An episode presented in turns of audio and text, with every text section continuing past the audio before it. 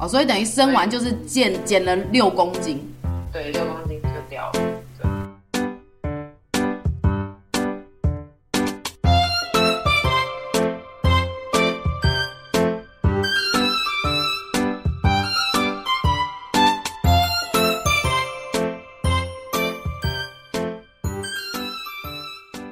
今天邀请到我妹妹来跟我一起录音，然后我们是用视讯的方式，哎，打个招呼吧。Hello，大家好，我是 艾比的妹妹，现在人在英国，刚生产完。没错，就是因为我妹刚生完小孩，所以呢，趁着她有这个孕妇加产妇的经验呢，跟大家分享一下她整个过程心路历程呐、啊。好的，好，那我就开始采访了啊。那反正呢，就我们两个自然的聊天，然后。看有聊到什么，给大家做参考啦。嗯，当然这个频道还是主要周旋在一些我们的女性的体态调整啊、饮食控制。那不少女生当然也会在生命过程中呢，会经历到怀孕这件事情。你有没有听过？你有什么朋友就是怀孕之后就没有再瘦回去了？在这边的话，我我我没有什么朋友，可是 我看到路上的就是妈妈。就是小孩还是很 baby 的状态，他们真的都很，就是感觉都还没有回去，瘦回去这样。那我不知道是不是因为白人啊，就是英国人。对啦，我是在说你以前的朋友啦，你不用说，我当然知道你才去那里才两年而已，你要有什么朋友了？我跟你在聊说你以前在台湾呐，吼。可在台湾就是也没有朋友，是因为我这个年纪，我觉得我们现在都晚生。哦，对哈，所以是。你那个年龄层刚好没有什么在怀孕的，对，好像可能就一两个吧，可能那可是那一两个我也没有在联络，所以我也不晓得。对，现在人越来越晚生了哎，像我们家二姐是最早生的，她是二十六岁第一胎嘛，对不对？哎，是吗？有那么早吗？嗯，二六，对，好像是。然后再就是大姐，她好像二八还二九，没有，大姐比较晚，她好像是三十岁才才生第一胎。哦，然后你的话，你是三十一岁生第一胎。对，哦，对，就越来越晚。哎，这蛮好奇的，就是说，普遍台湾女性的这个第一胎的年龄，你要不要猜几岁？猜三十二。哎，这个一百零九年的显示是三十一岁，哎。啊，所以我就在平均值。其实是平均值，哎。然后他说，十年前的话，就是说，民国九十九年的话是差不多三十岁，二十九岁附近。所以就是大概晚一两年。对啊，也还好哎，比我想象中的，其实你算是平均年龄生产的平均年龄，我还以为大家都可能很早就生了。应该跟经济也有影响啊。也是啊，养一个小孩有够贵的。哎，那你在那里生小孩有什么福利吗？是，就是你怀孕之后呢，所有的产检，还有你如果需要拿药啊，或是看牙医啊，都免费。然后牙医是可以，就是到你的隔年。就是两年免费看牙，我最近牙有问题是不是？就是好像是所谓的产妇，她比较容易有牙齿的问题，所以她才会提供这个服务。哦，好的好的。缺钙什么的。那养小孩的部分呢？是年收入多少之下，你可以领每周将近一千块台币左右的 child benefit，领政府的补助，这样可以领到十六岁哦。我就是说，这个小孩子在十六岁以前，他每个礼拜都会有将近一千块钱的生活费可以政府给你。对对，哦，这真的很不错哎。那我觉得这个还不错，但就是他其实他的条件不会太严格啊，我觉得还好。差不多吃饭钱的嘛。对，奶粉啊什么的，然后基本上小孩念书啊什么的都是政府补贴，你不用付钱，就是买制服啊，然后午餐的钱这样子。好啦，幸好这样的话，你们就比较愿意生呐、啊。对啊，所以这边真的是生育率，我觉得还蛮不错的。路上都是小孩，哦、路上都是小孩，这样子，我们台湾路上，嗯，好不好说？好，好啦，讲到那个你那个怀孕的部分，你等于说我们是你是十月生妹妹嘛？对。你在怀孕前就有备孕的准备了吗？其实是有的，是跟老公有共识，觉得想要有一个。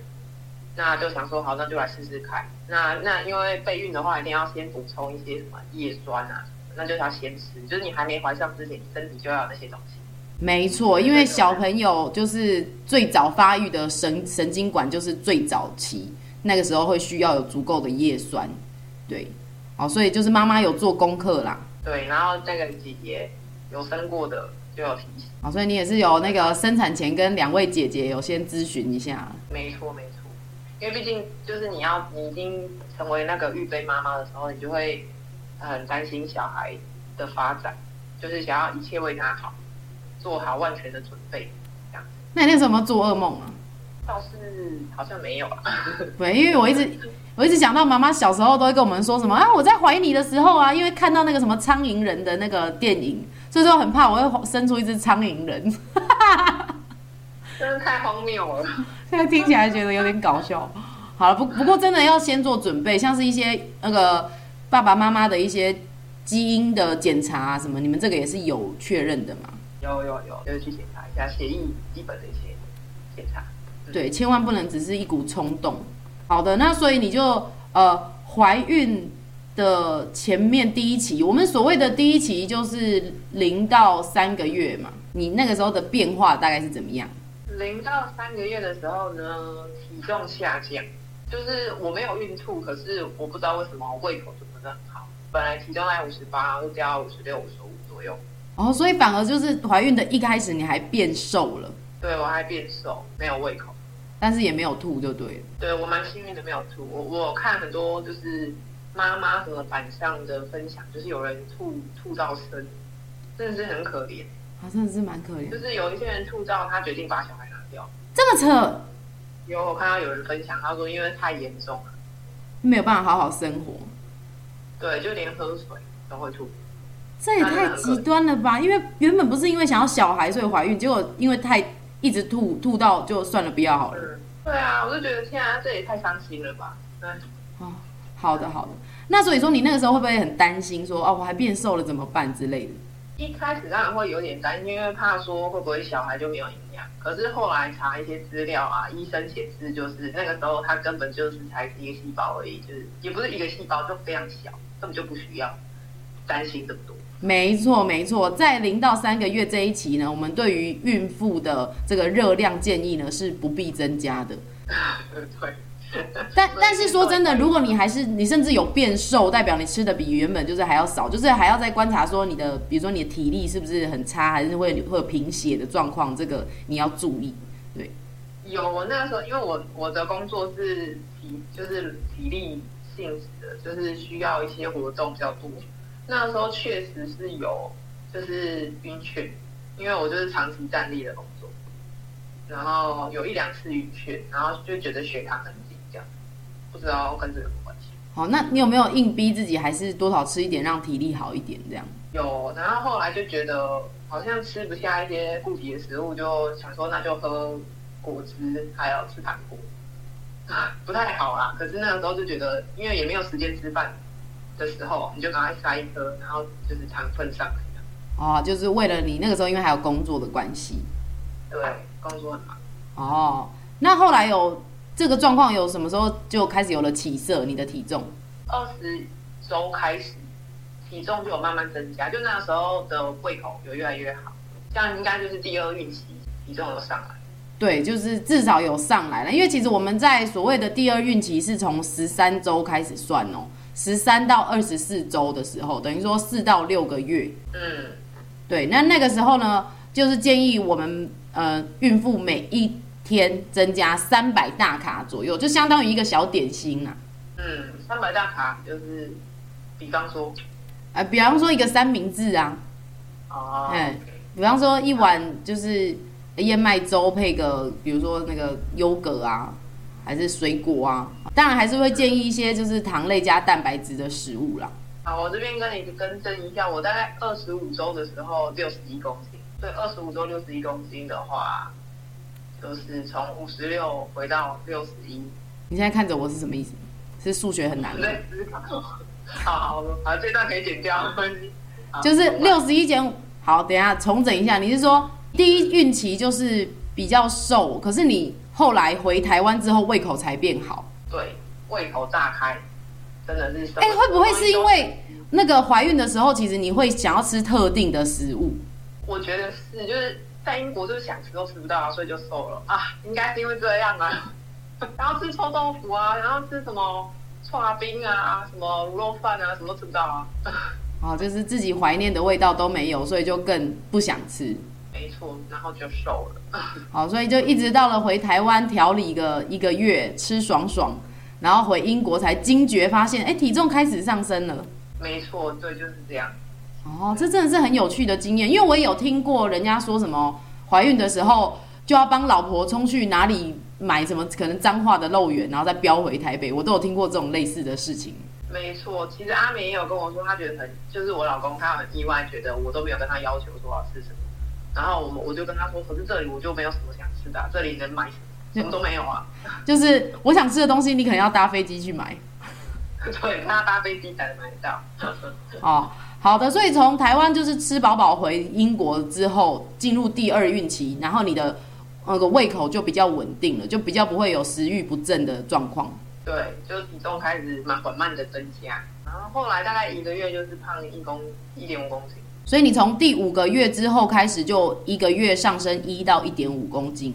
没错。那整个孕期，你从怀孕到最后那个生产前，你的体重是怎么变化？像刚刚讲的，第一孕期有瘦两公斤嘛，所以就是从五十八到五十六，然后后来呃第一孕期之后回台湾，胃口大开，然后就回到原本的五十八，然后持续往上，七个月之后的体重飙升越来越快，到生之前九个多月，大概体重落在六十九点多。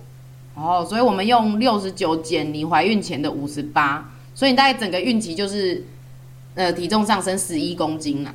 嗯，没错。啊，这个算是很标准的哎，因为你原本的体重就也是在 BMI 就是正常的范围，所以我们一般建议有孕妇在这个怀孕的过程中，你的增重范围大概是落在十一到十六公斤之间。哦，对对对，这个是我是依据我们的卫福部的孕产妇营养参考手册里面写的，而且啊。哦，这边还有写到，如果你是原本就比较胖的孕妇，就是如果你是原本 BMI 就超过二十五的，你在怀孕的时候，你还不可以胖太多，只能胖大概七到十一公斤了。哦，就更低。对，如果你是 BMI 甚至是超过三十的人，你只能胖五到九公斤。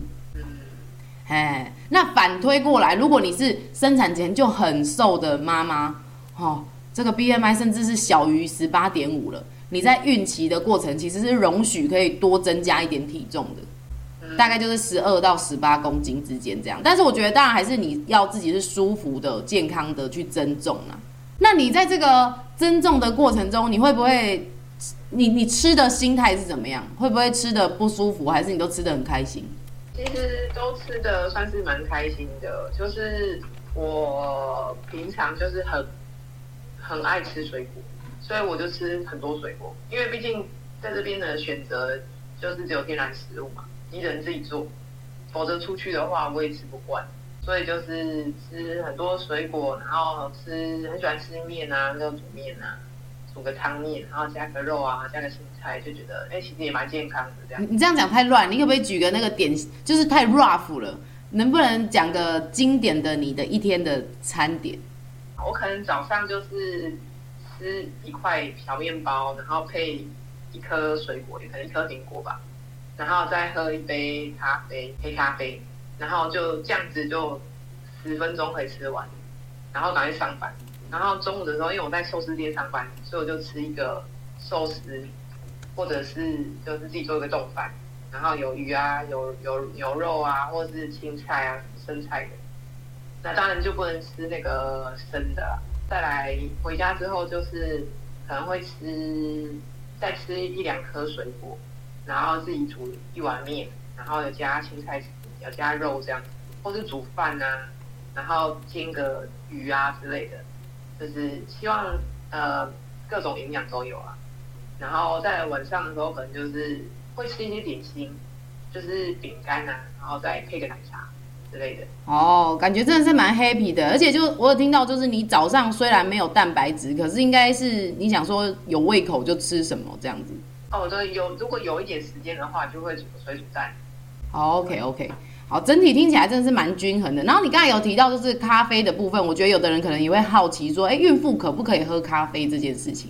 这边我听护士是说，好像在两百毫克以下其实都可以接受，所以其实你喝一杯不会超过。对，没错，这边大部分的研究就是指出说，呃，当然喝咖啡它的风险就是担心说会不会提高这个流产的风险呐、啊。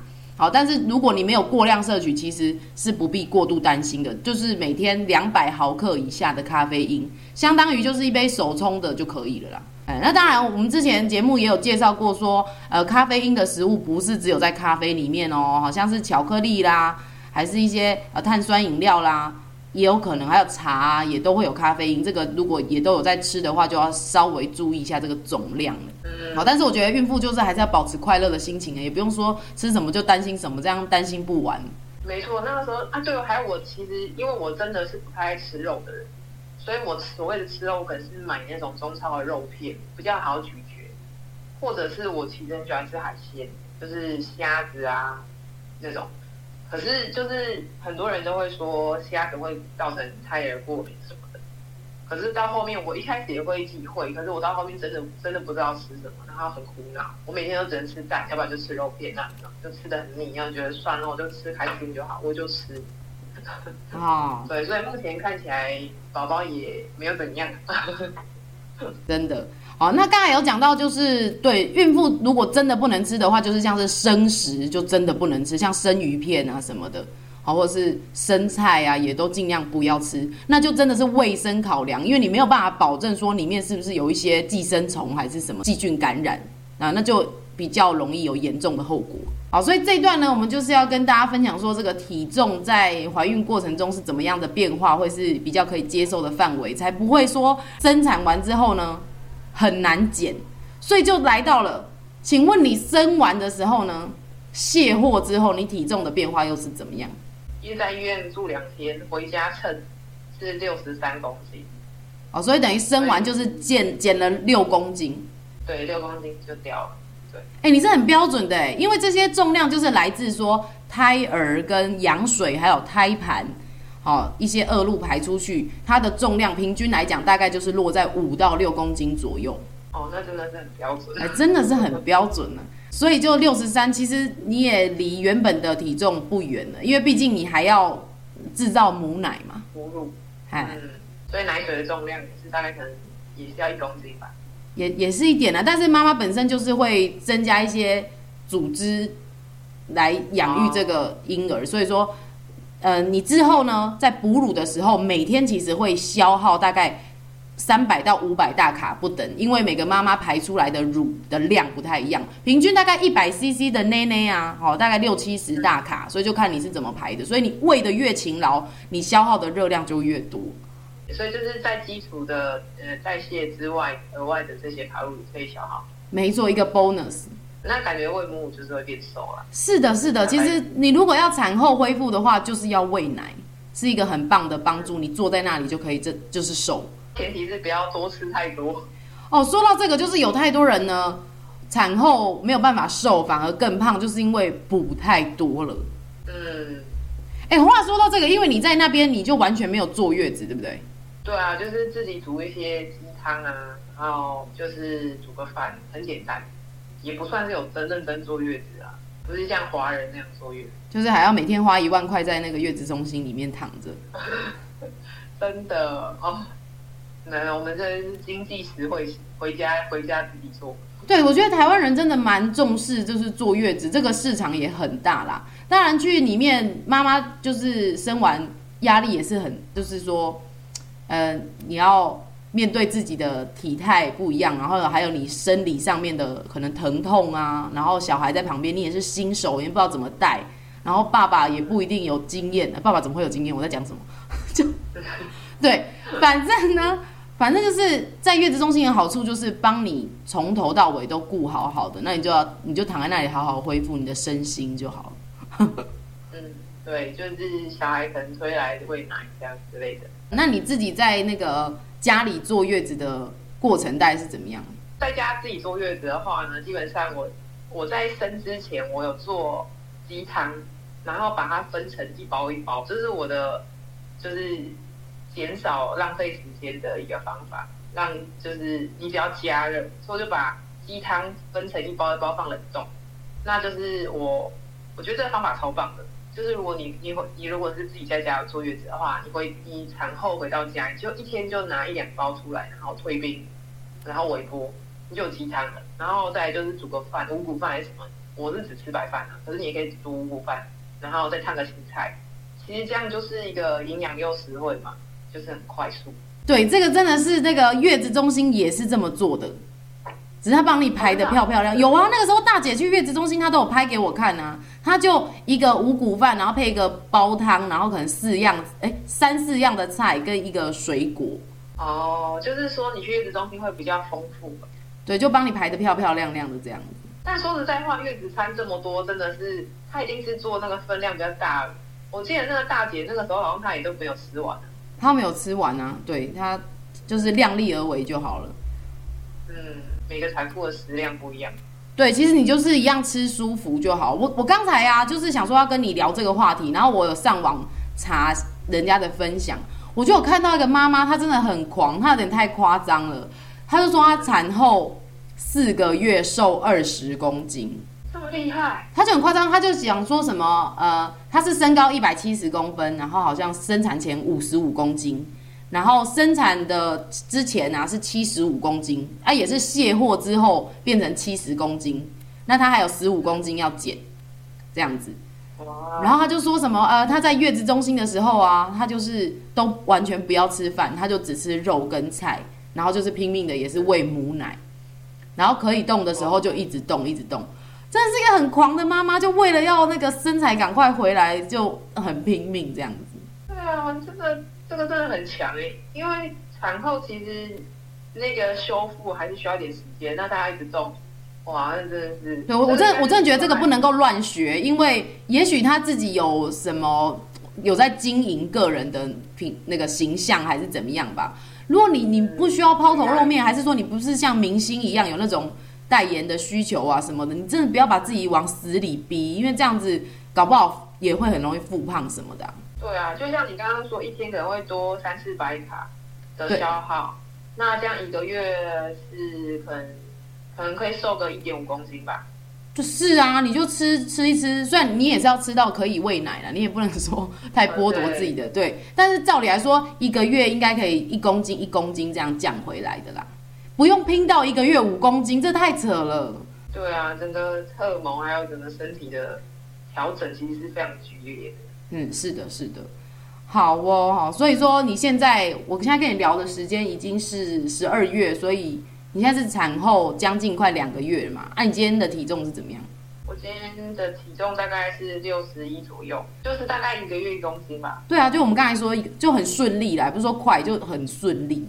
对对对，慢慢的，而且我真的也没有特别少吃。对，你刚才还在吃饼干。点心一直来这样。对，说到这个啊，我觉得说哈，如果你产后真的瘦不下来，还是说呃反而变很胖的话，其实蛮多原因是妈妈遇到了就是巨大的身心压力，应该是这样。嗯，还有产后忧郁也有可能会导致。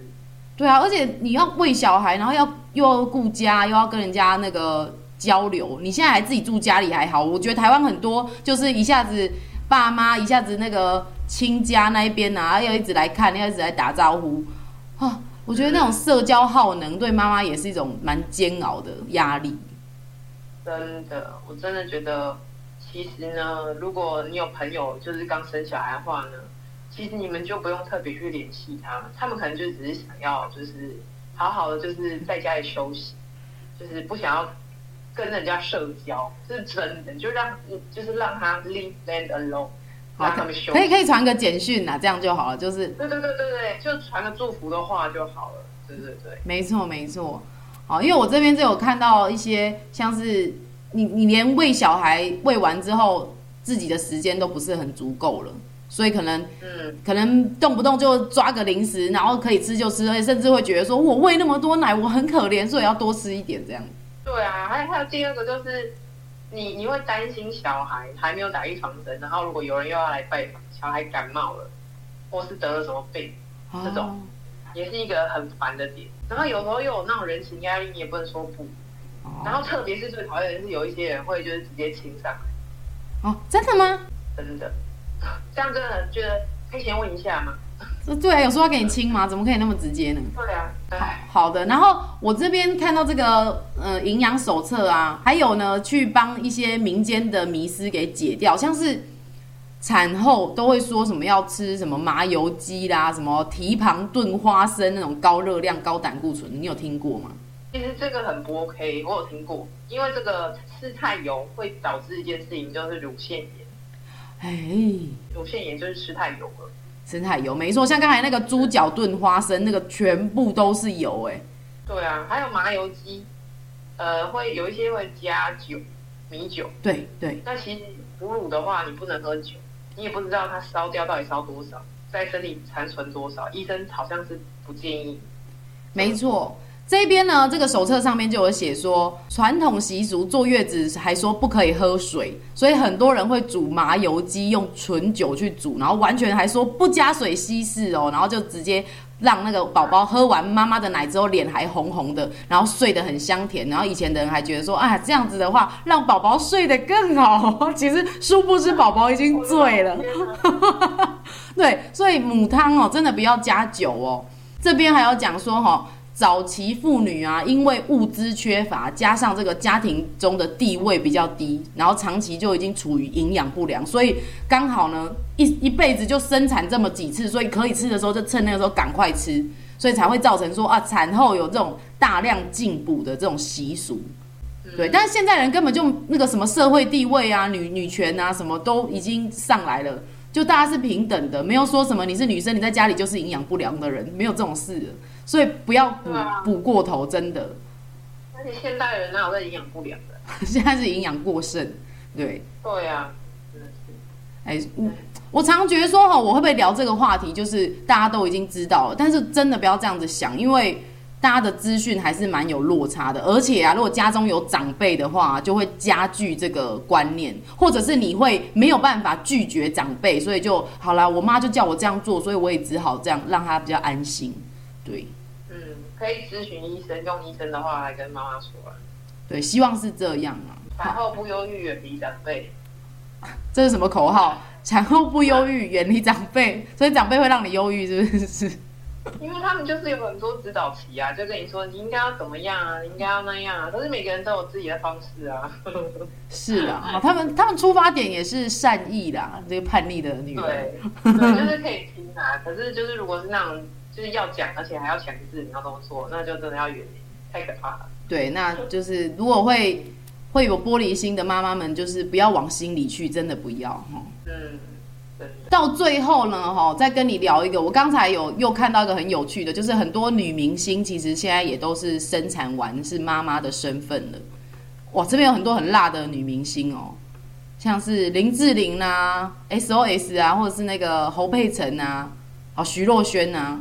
哦，他们都是生产过的明星。讲一个好了，孙云云生完两个小孩后，还是保持在最佳状态，因为她一直以来都是饮食清淡，以大量的蔬菜搭配鸡胸肉、鱼肉等白肉，拒绝加工食品跟精致淀粉。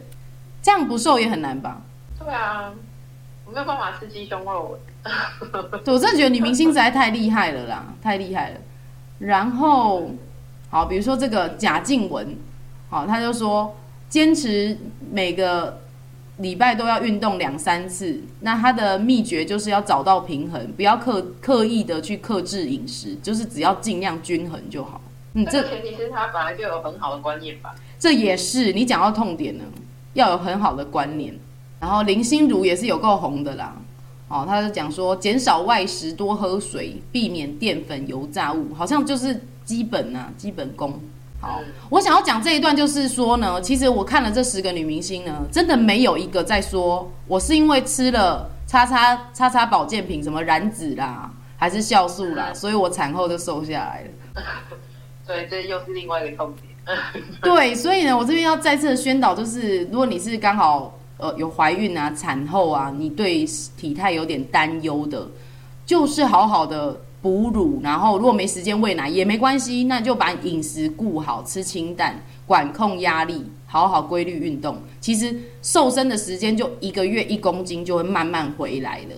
嗯，没错。对，然后如果真的没有基本的观念，就要找营养师。